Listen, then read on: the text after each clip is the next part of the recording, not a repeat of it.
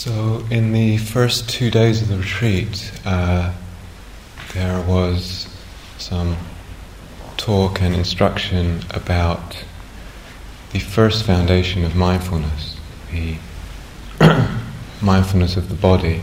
So, with paying attention to the breath and paying attention to the body sensations, and the breath being one of the fundamental rhythms of the body.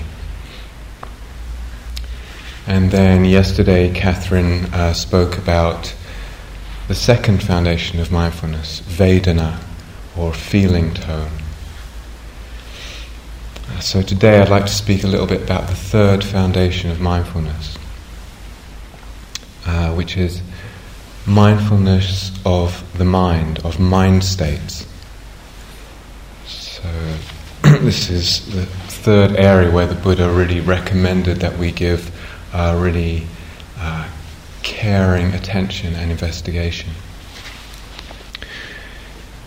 So, actually, for many people, it's not. Uh, it's not immediately obvious what exactly a mind state is. Uh, it might sound a bit of a funny word. So, first of all, what is it? Um, a mind the idea of mind states includes the concept of emotions, which is something that we're all uh, quite clear about what that means. So, some of the more obvious emotions like fear, or anger, or joy, or love, these are all emotions, and emotions are a part, or a subset of mind states. So, emotions and moods, part of mind states. Uh, a little less obvious emotions or mind states, things like um, boredom or interest. So those two are uh, mind states. The mind is bored, the mind is interested. Or the mind is peaceful or agitated. These, these are all mind states, little, sometimes less obvious than the more really fully blown emotions. It can get a little bit more subtle still. So uh, things like is the mind dull or is it bright? At any given time, it's not something that we live with forever. It's just at any given time, is the mind dull or is it bright? Is the mind spacious? Does it feel quite expansive? Or does the mind feel constricted? Shrunken in on itself? Is the mind energized. There's a feeling of uh, aliveness and energy in the mind? Or is it a sort of uh, depressed energy in the mind, very low level energy? So, in any given moment of, of, of our life, really, uh, everyone, we all have a mind state. So, actually, right now, everyone in this room has a mind state. Uh, there's a mindset going on. It's actually moving, uh, it moves quite quickly. So, right now, the mind, e- each of the minds in this room is in a certain state.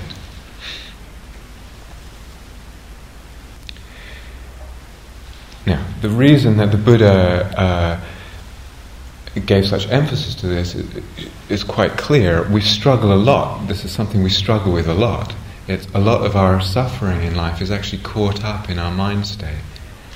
Uh, we're troubled uh, by the state of our mind a lot. Our mind doesn't seem to behave, and we're uh, we struggle with it. So to bring attention and to bring investigation, a real care into that investigation, is really uh, important if we want to move towards freedom.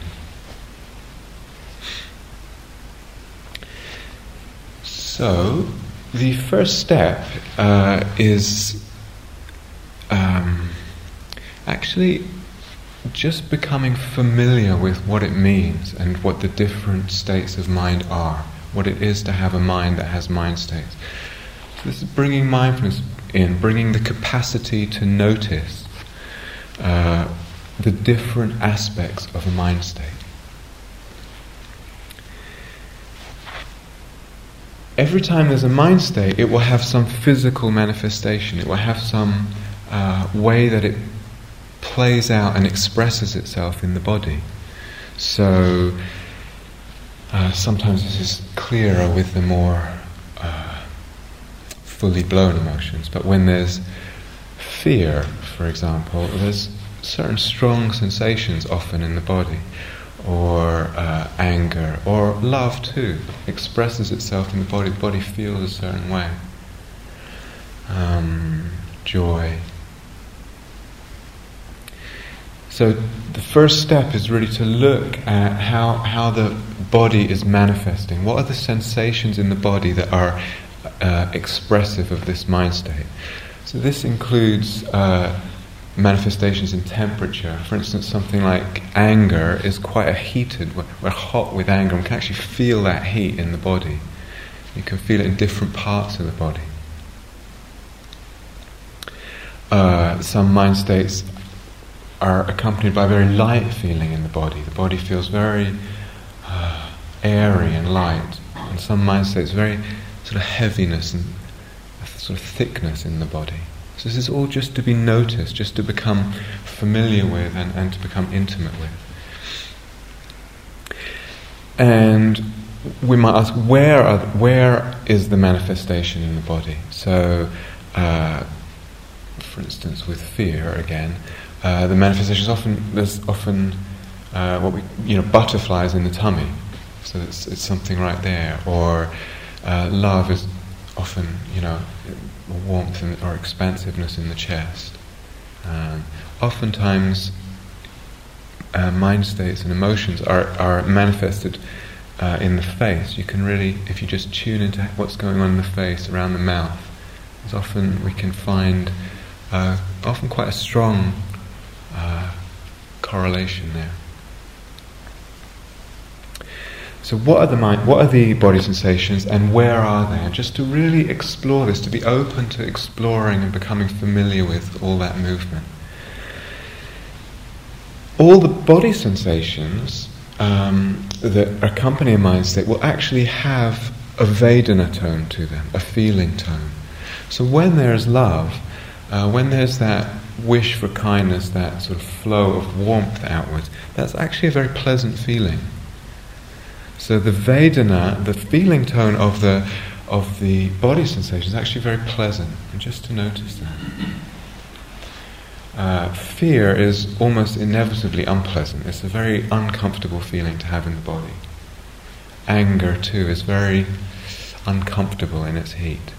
So just to really check out the different um, aspects, the different pieces of each mind state.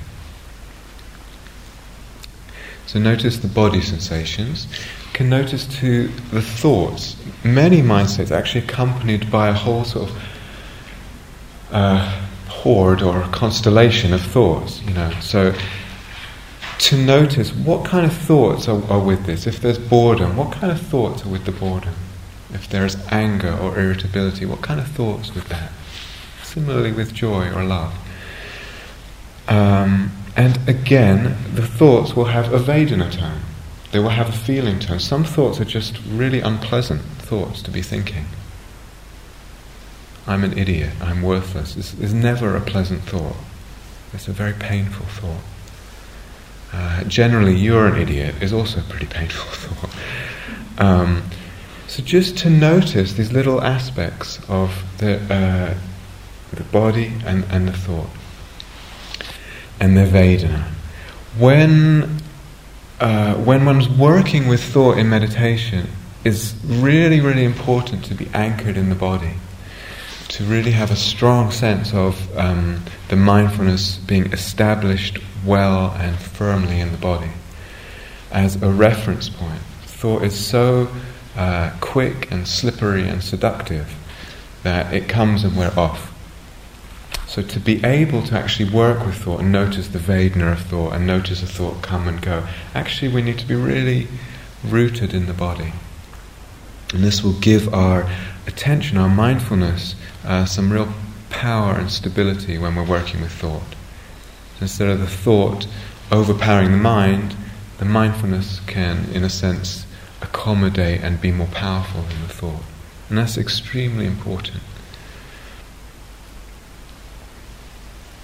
Okay, so there's noticing in there's noticing the body sensations in their Vedana, the thoughts in their Vedana. There's also something that's a little bit harder to put into words, and something you might call the climate or the texture of the mind. So to notice this too. When there's um, dullness, say, a mind state of dullness, it's generally quite a contracted mind state. This is what we do when we fall asleep, as the mind kind of shrinks in on itself. So that's the texture of the mind. It's kind of small. Or if it's just a little over energized, a little kind of this, like this radio static just playing through the mind, that's part of the texture of the mind.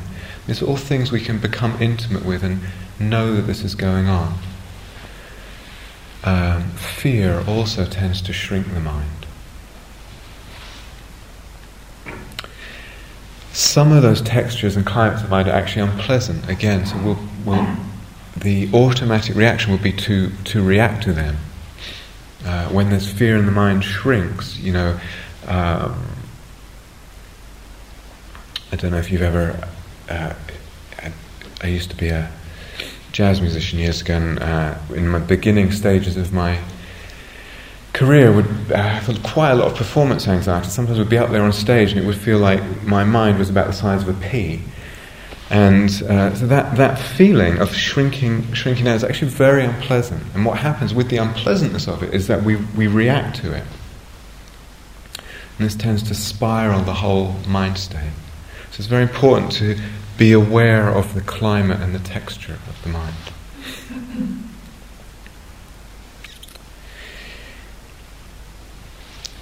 Another uh, hmm, sort of crucial aspect of mind states is their effect on perception. So, some of this is fairly obvious, but uh, when we're irritable, uh, generally, or or angry or depressed, the world doesn't look uh, like a very nice place, and people don't seem that great, and we don't seem that great. Our whole perception is kind of grey, heavy, dark. Mm.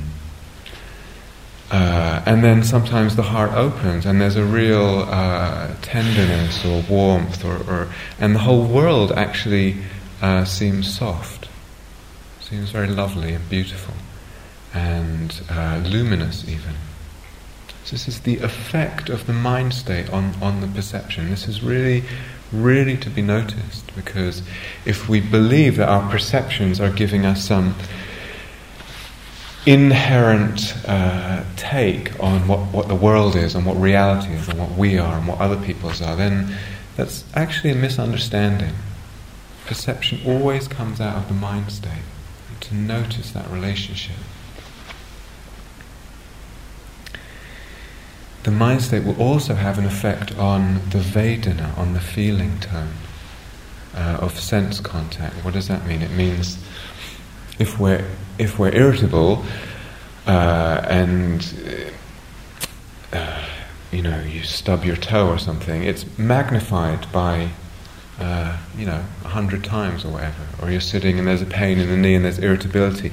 The actual unpleasantness of the sense contact is actually stronger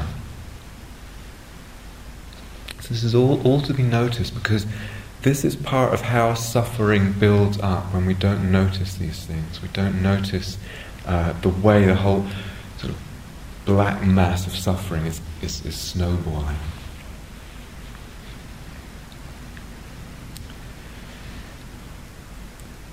So there's the body, sensations, the thoughts, the climate or texture of the mind, the effect on perceptions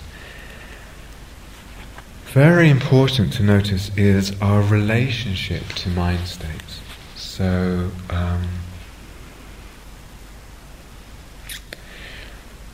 some mind states we, we, we very much appreciate and we really love them, and uh, some mind states we really have a difficult time with. And to notice that relationship. What is my relationship to the mind state?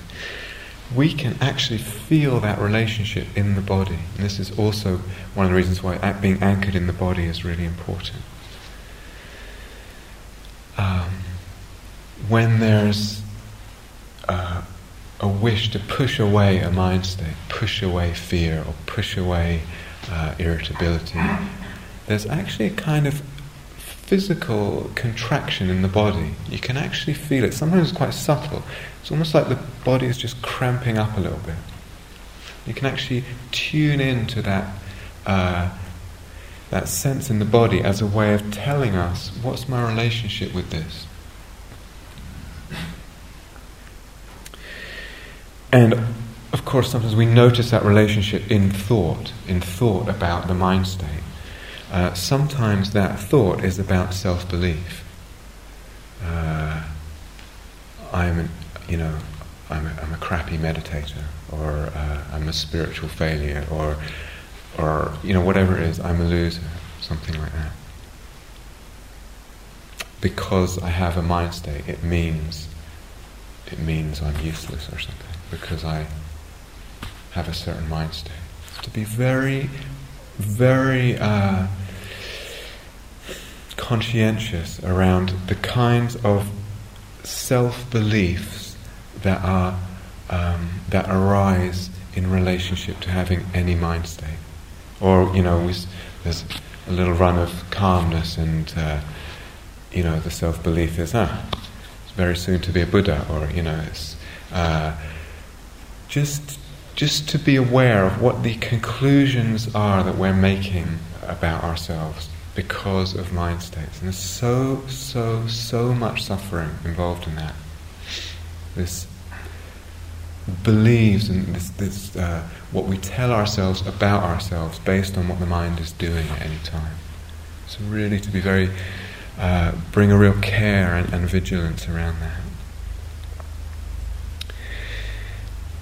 we also, we also have views about the mind state itself and, and what it uh, what it might mean. So sometimes, uh, for instance, there can be a view that if there's a sort of a lot of miserable mind states, that's actually a purification process happening. So this is actually quite common for this view to be around in spiritual circles that what meditation is, is just to sit there, do nothing, and let all the old karma, all the accumulations come up and out. Generally, they'll be miserable, and so the more misery, the better you're doing. Um, it's quite a common view, unfortunately. The Buddha never ever said that. Never, not once. In fact, he came across a person who was practicing that way and he, he basically ridiculed him. Um, it just to, to be wary of what the assumptions are about the whole process. Am I assuming that I'm emptying out through sitting here? Emptying out this life and 10,000 lives before, and what, what a long process that's going to be. Is that really what this is about? Um, and perhaps even more importantly, if I have a view like that, is it a neutral view? Is it a neutral view, or does having a view like that actually have an effect on what's going on in terms of a kind of self perpetuating belief? So if I believe that, that tends to be what happens and what seems to be what's going on. If I think it's just endless purification, it may be that one's own questioning in quite quite a self-responsible and strong way the Buddha, when he talked about these uh, four foundations of mindfulness, he used this. He keeps using these strange phrases. He says, he talks about the body, then he says, "See the body in the body." he talks about feelings. He says, "See the feelings in the feelings." Then he talks about the mind. He says, "See the mind in the mind." And what, what on earth does that mean? See the mind in the mind. What it means is exactly this. Don't see self belief in the mind the mind is depressed, it means what? It means the mind is depressed. It doesn't mean I'm a failure. It doesn't mean I'm a loser. It doesn't mean I'm a completely depressed person. See the mind in the mind. Don't see self in the mind. And to be very, uh, very careful with that. And don't see other assumptions in the mind. It's just that's what the mind is doing. That's how it is right now. It's just the mind in the mind. Similarly with the body, instead of uh, you know thinking about the body in terms of um, self, sense of self worth, it's attractive or it's not attractive, or it's aging or it's not aging, or I'm healthy or not. It's just the body in the body takes away so much of the unnecessary suffering that we uh, dump on top of body and of mind. So just see the mind in the mind. It doesn't mean anything about ourselves.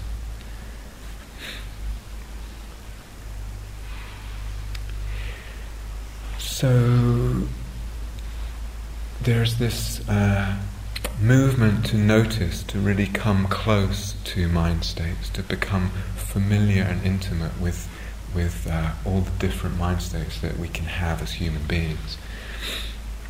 And that's a central part of what it is to be mindful. And there are, in a way, three other uh, sort of avenues along which mindfulness can travel with mind states. The first is that when we're dealing uh, usually with difficult mind states, when there's um, grief or anger or fear, something that's really uh, difficult, what we're doing, part of what we're doing here is actually slowly developing the capacity to accommodate those difficult mind states. So sometimes some things like grief or memories coming up from the past that are difficult, that uh, bring difficult emotions. Part of what we're doing, and it's a very important part, is we're actually, over time, developing the capacity to accommodate uh, what's difficult. So we're, in a way, enlarge, enlarging, enlarging our container so that uh, the difficult mindsets, difficult emotions can actually um, be held by the larger container of mindfulness, and we can develop that container with practice, with time. When we do this, when we develop the capacity to accommodate, there's a real potential for healing that comes. And it's so important that uh, what's difficult, instead of overwhelming us, we are literally then holding it the way we might hold a child. And uh, in that holding, there, there can be a healing that comes.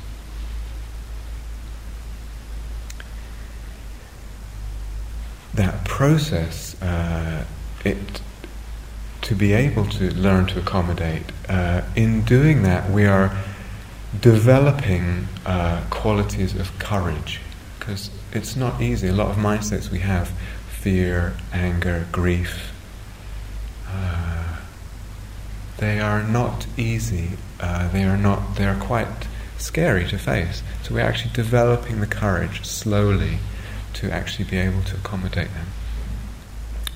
We're developing openness, and we're developing confidence which is really crucial. So there's a sense of over time that one just becomes, one feels capable of uh, handling, working with, accommodating really anything that comes up in the realm of uh, mind and emotion. That instead of us being afraid of ourselves, we actually feel a certain uh, really authentic, rooted confidence that we're, we're, we're okay. You know, we can, we can work with our, our mindsets, we can work with our lives. And that confidence is a really, really important thing. I don't think it's that common in this world. I think a lot of, there's a lot of movement of fear away from ourselves, away from our mind states. So we're developing confidence and we're developing the inner resources to be able to accommodate that way.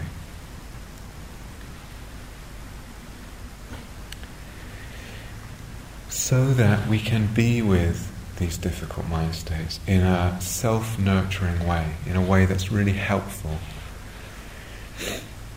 This, this isn't easy, okay? Um, it's, it's, it's just not easy uh, for anyone, really this journey, and really at any time, uh, It's just, it's just not easy. It's not an easy thing. It takes uh, kindness. It needs kindness. That process of learning to accommodate what's difficult needs our kindness. And it needs patience. We need to be patient, especially with old patterns. We really need to know that it's, it can, but it's probably not something that will just change like that. It needs interest as well. We need to actually be interested in the process. That quality of interest is a really uh, powerful factor. And it needs compassion. There, these difficult mindsets often, uh, well, they are suffering for ourselves. So it needs to be touched uh, with compassion, aware that uh, that they're difficult and that when they're around, it's suffering for us. So these, it's not easy, but these are the qualities that we need to uh, reflect on bringing into this work.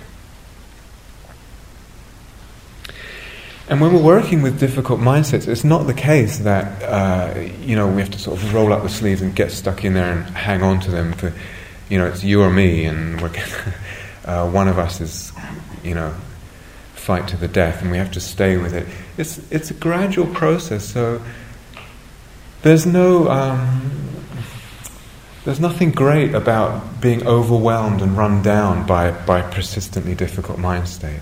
Can work with it, and then when it's time to sort of uh, gather in the troops and, and you know re- get some reinforcements, get some rest, get some uh, time away from it, then we, then we leave it and come back to uh, the breath if possible, or, or a metta practice if possible, some loving kindness, something that's restful, easing, uh, healing. And if even that's not possible, then a walk in nature, and, and we use nature, the openness to nature, or something like that for uh, for that kind of restorative healing effect. And then when we when then when it's time to work again, then we can we can face it again. Sometimes we can get quite skilled at sort of psychologically talking around our uh, difficult mind states and emotions. But I wonder, we can get quite sophisticated that, but I want uh, with that. But I wonder, maybe sometimes there's more power in just sitting and opening quietly to what's difficult, and all the talking that we do about and around and on top of. It's just quietly and facing and opening. And this is the very, what the Buddha would call a noble movement that we, we're willing to be with what is. We're willing to uh, open fully to life, so in its lovely aspects and its difficult aspects. And that uh, willingness to open is something very noble, very ennobling.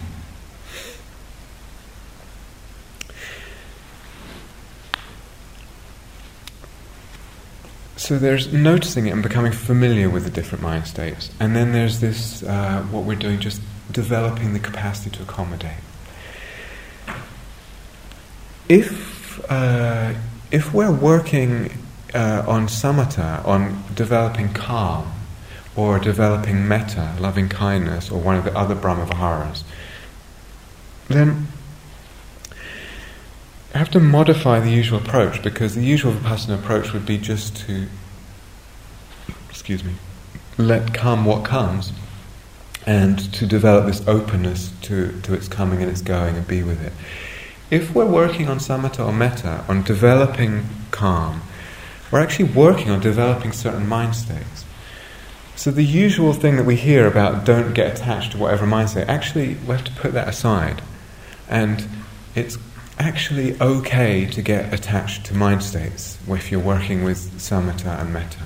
It's, it's fine, it's completely a good thing. As several of my teachers said to me, worry about that later. You know, you're developing, if, you, if you're working on calmness, on concentration, on metta, just develop that. And it, will, it does have periods when it's nice, and enjoy that. So don't worry about the attachment there. It's a slightly different emphasis. But to be conscious of what you're doing when you're doing. So now I'm uh, developing samatha and I'm, I'm working on developing a mind state. So just to know that that's what's going on. And then if you're actually working doing both, I'm developing calm and I'm developing uh, a more open awareness of vipassana, then uh, just to be aware of when you're doing what you're doing. That's all. It's not, it's not this cardinal rule of, you know, don't get attached to mind states. The Buddha put huge emphasis on right effort. So, what that means is cultivating beautiful mind states. Huge, huge emphasis. Cultivating what's beautiful and, and learning to let go of what's not so helpful. What we understand over time, and it's, a, it's, a, it's actually a huge investigation, we understand what's beautiful and what's not beautiful here in terms of mind states. Mind states that lead to happiness that lead to our happiness and the happiness of others are worth cultivating. So, love, calmness, equanimity, patience, compassion, uh, concentration. These are all beautiful mind states that are really worth uh, investing in, worth developing. Uh, anger, irritability, impatience, uh, agitation, uh, disinterest.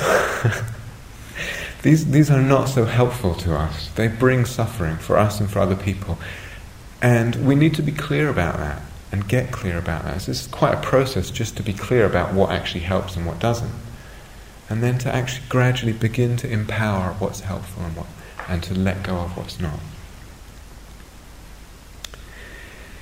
And we can ask actually in any moment, what does the mindset actually need right now? So if it's, for instance, if I'm feeling a bit tired and dull, then uh, the mindset might be a bit shrunken. It might be that I need to pay attention to space more. Actually, expand the mind literally by paying attention to physical space, by paying attention to light. It needs, or it may need a bit more of an injection of energy, an injection of effort. So we can actually see, oh, that's the mind state. What, what could it possibly need?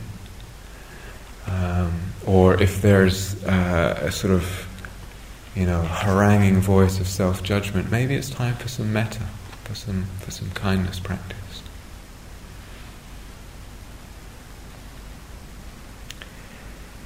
when when there's calmness around, when there's love around, when there's a sense of expansiveness around, um, really to actually explore that, uh, to let oneself explore that.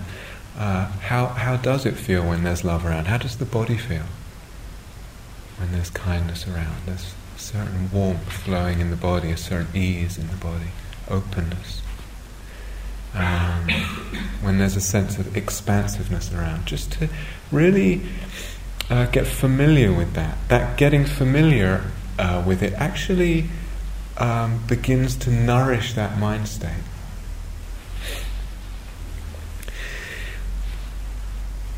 Uh, when there's when there is uh, uh, a beautiful mind state, an enjoyable mind state, to actually really let ourselves enjoy it. Okay? Sometimes we kind of get the impression that we're not supposed to enjoy these things. to really uh, appreciate it, feel, let it, um, let it wash us, let it uh, nourish us. It's very important.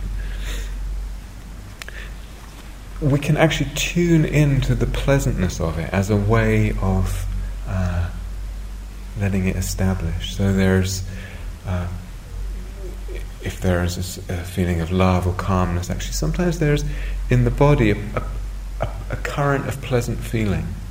And you can actually just, in a very light, without snatching at it, just lightly uh, allow the mind to rest and enjoy and uh, be with that pleasant feeling if it's there. If there's unpleasant feeling, uh, can there be space around that? Can there be non reactivity around that? that space and non reactivity is actually um, what we might call a, a helpful mind state. Non reactivity and space are really helpful.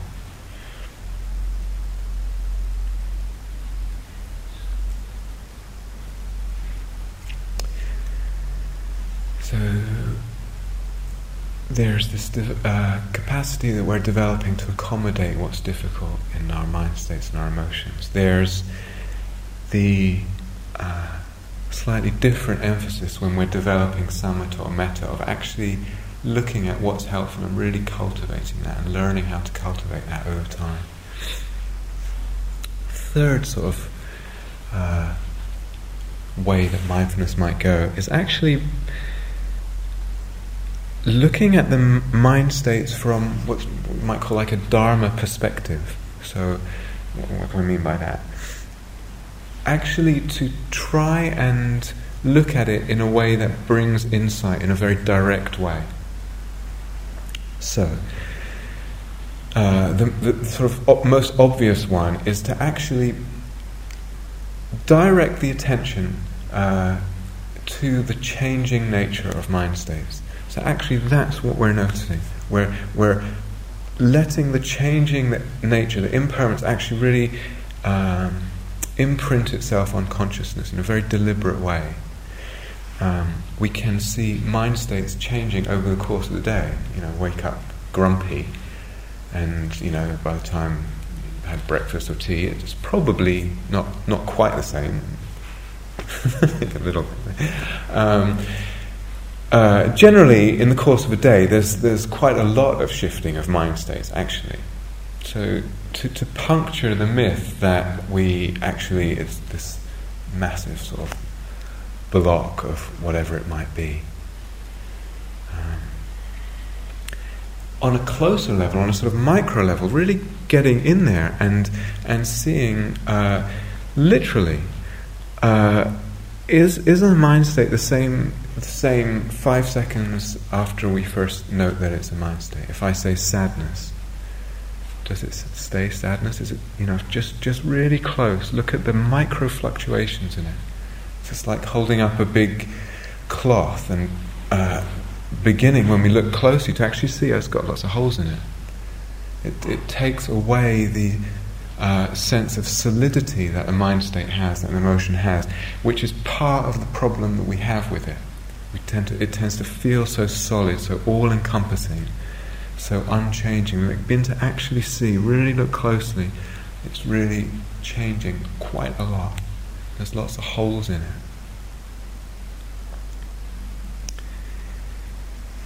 Sometimes when when the mindset feels particularly difficult, uh, and it's very difficult to work with, it can actually be helpful just to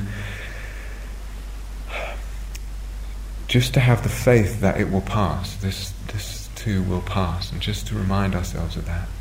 We've never ever in our lives had a mind state that uh, that lasts forever.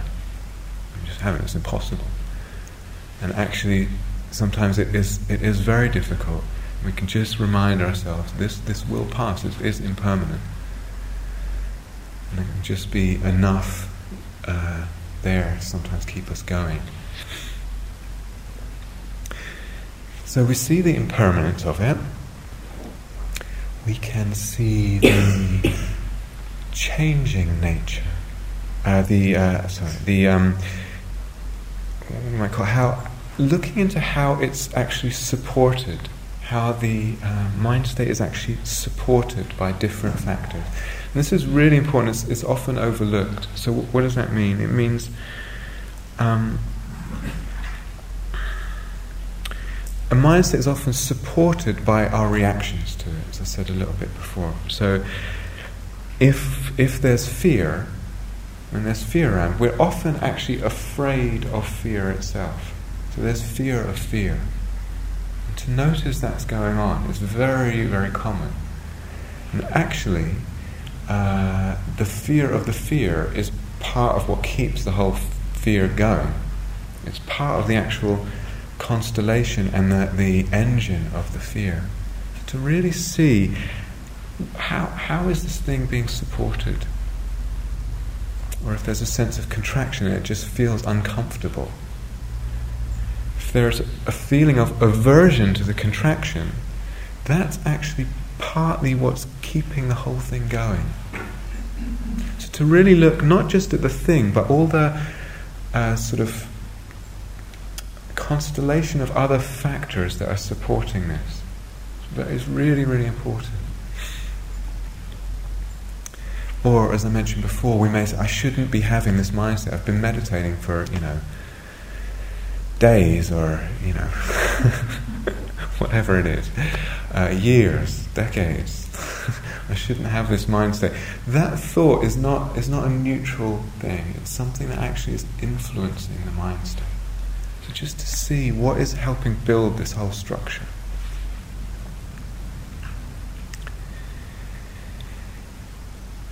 We may also uh, see what is a little hard to describe, but in a way, the uh, sometimes it's really necessary in meditation to pay a very close attention to what's going on. So we're really, uh, for instance, if there's sadness, we feel uh, we feel pain in in the heart area, and it's uh, very skillful, can be very skillful to really let the attention, in a very soft way, go into that uh, feeling, the physical manifestation of the sadness, and actually just touch that with mindfulness and explore that in quite a micro way, actually very close to it. So that's what we might call kind of microscopic attention. On the other extreme, we might have um, awareness, a sense of awareness being quite large, being actually very large. So actually, we cultivate a very spacious awareness. Um, and this is something that we can do deliberately. So uh, the awareness seems to encompass the body, seems to encompass the room beyond uh, to the sky, even. Uh, within that spacious awareness, the sadness is there. Little, little uh, area of sadness in the middle of a vast awareness. And it can, can be with, with, with practice, it, it can be quite skillful to move between these two ways of using attention, quite a microscopic way and quite an expansive way. It can be very skillful and actually to see how does uh, how does each way of using attention, how does that affect what's going on? How does it affect a sense of fear or a sense of sadness, a sense of anger? The way we use attention is also not a neutral thing. The way we use mindfulness is not a neutral thing.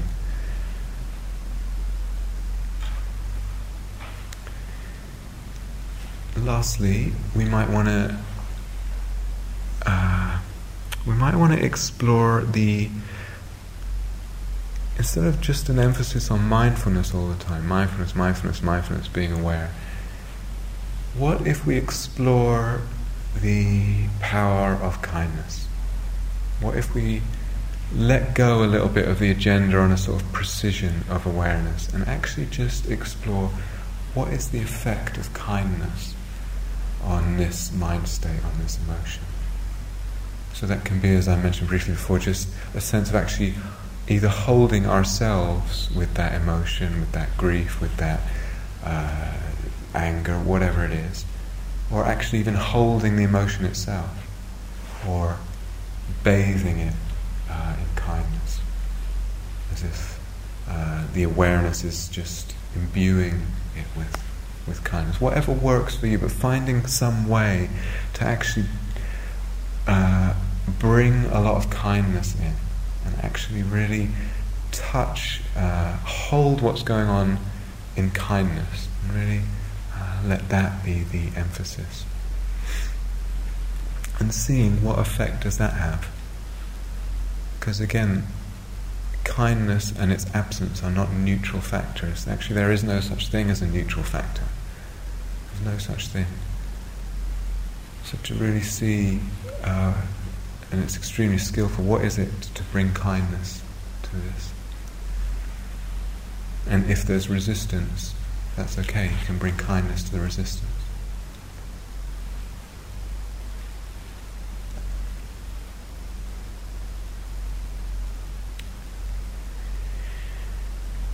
So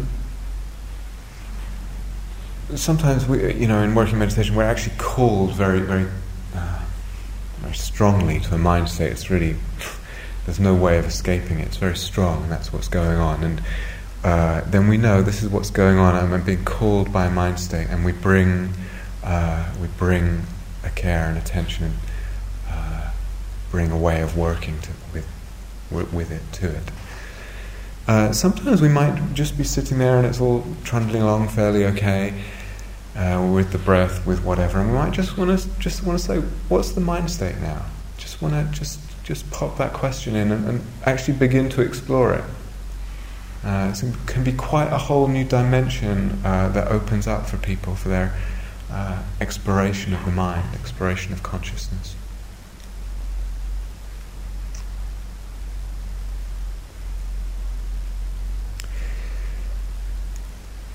so that's a lot of information. Um, the, it doesn't matter. Um, just putting it out there and take what uh, take what feels like it speaks to you, what feels like it's alive, what feels like it's helpful right now. Uh, let the rest go. It's, it's not important. Um, no one's uh, expected to take in all the instructions for uh, for, for, you know just in the course of a retreat. So there's there's lots of stuff. There's just different ways of working. Really, just uh, let go of what doesn't feel uh, appropriate right now.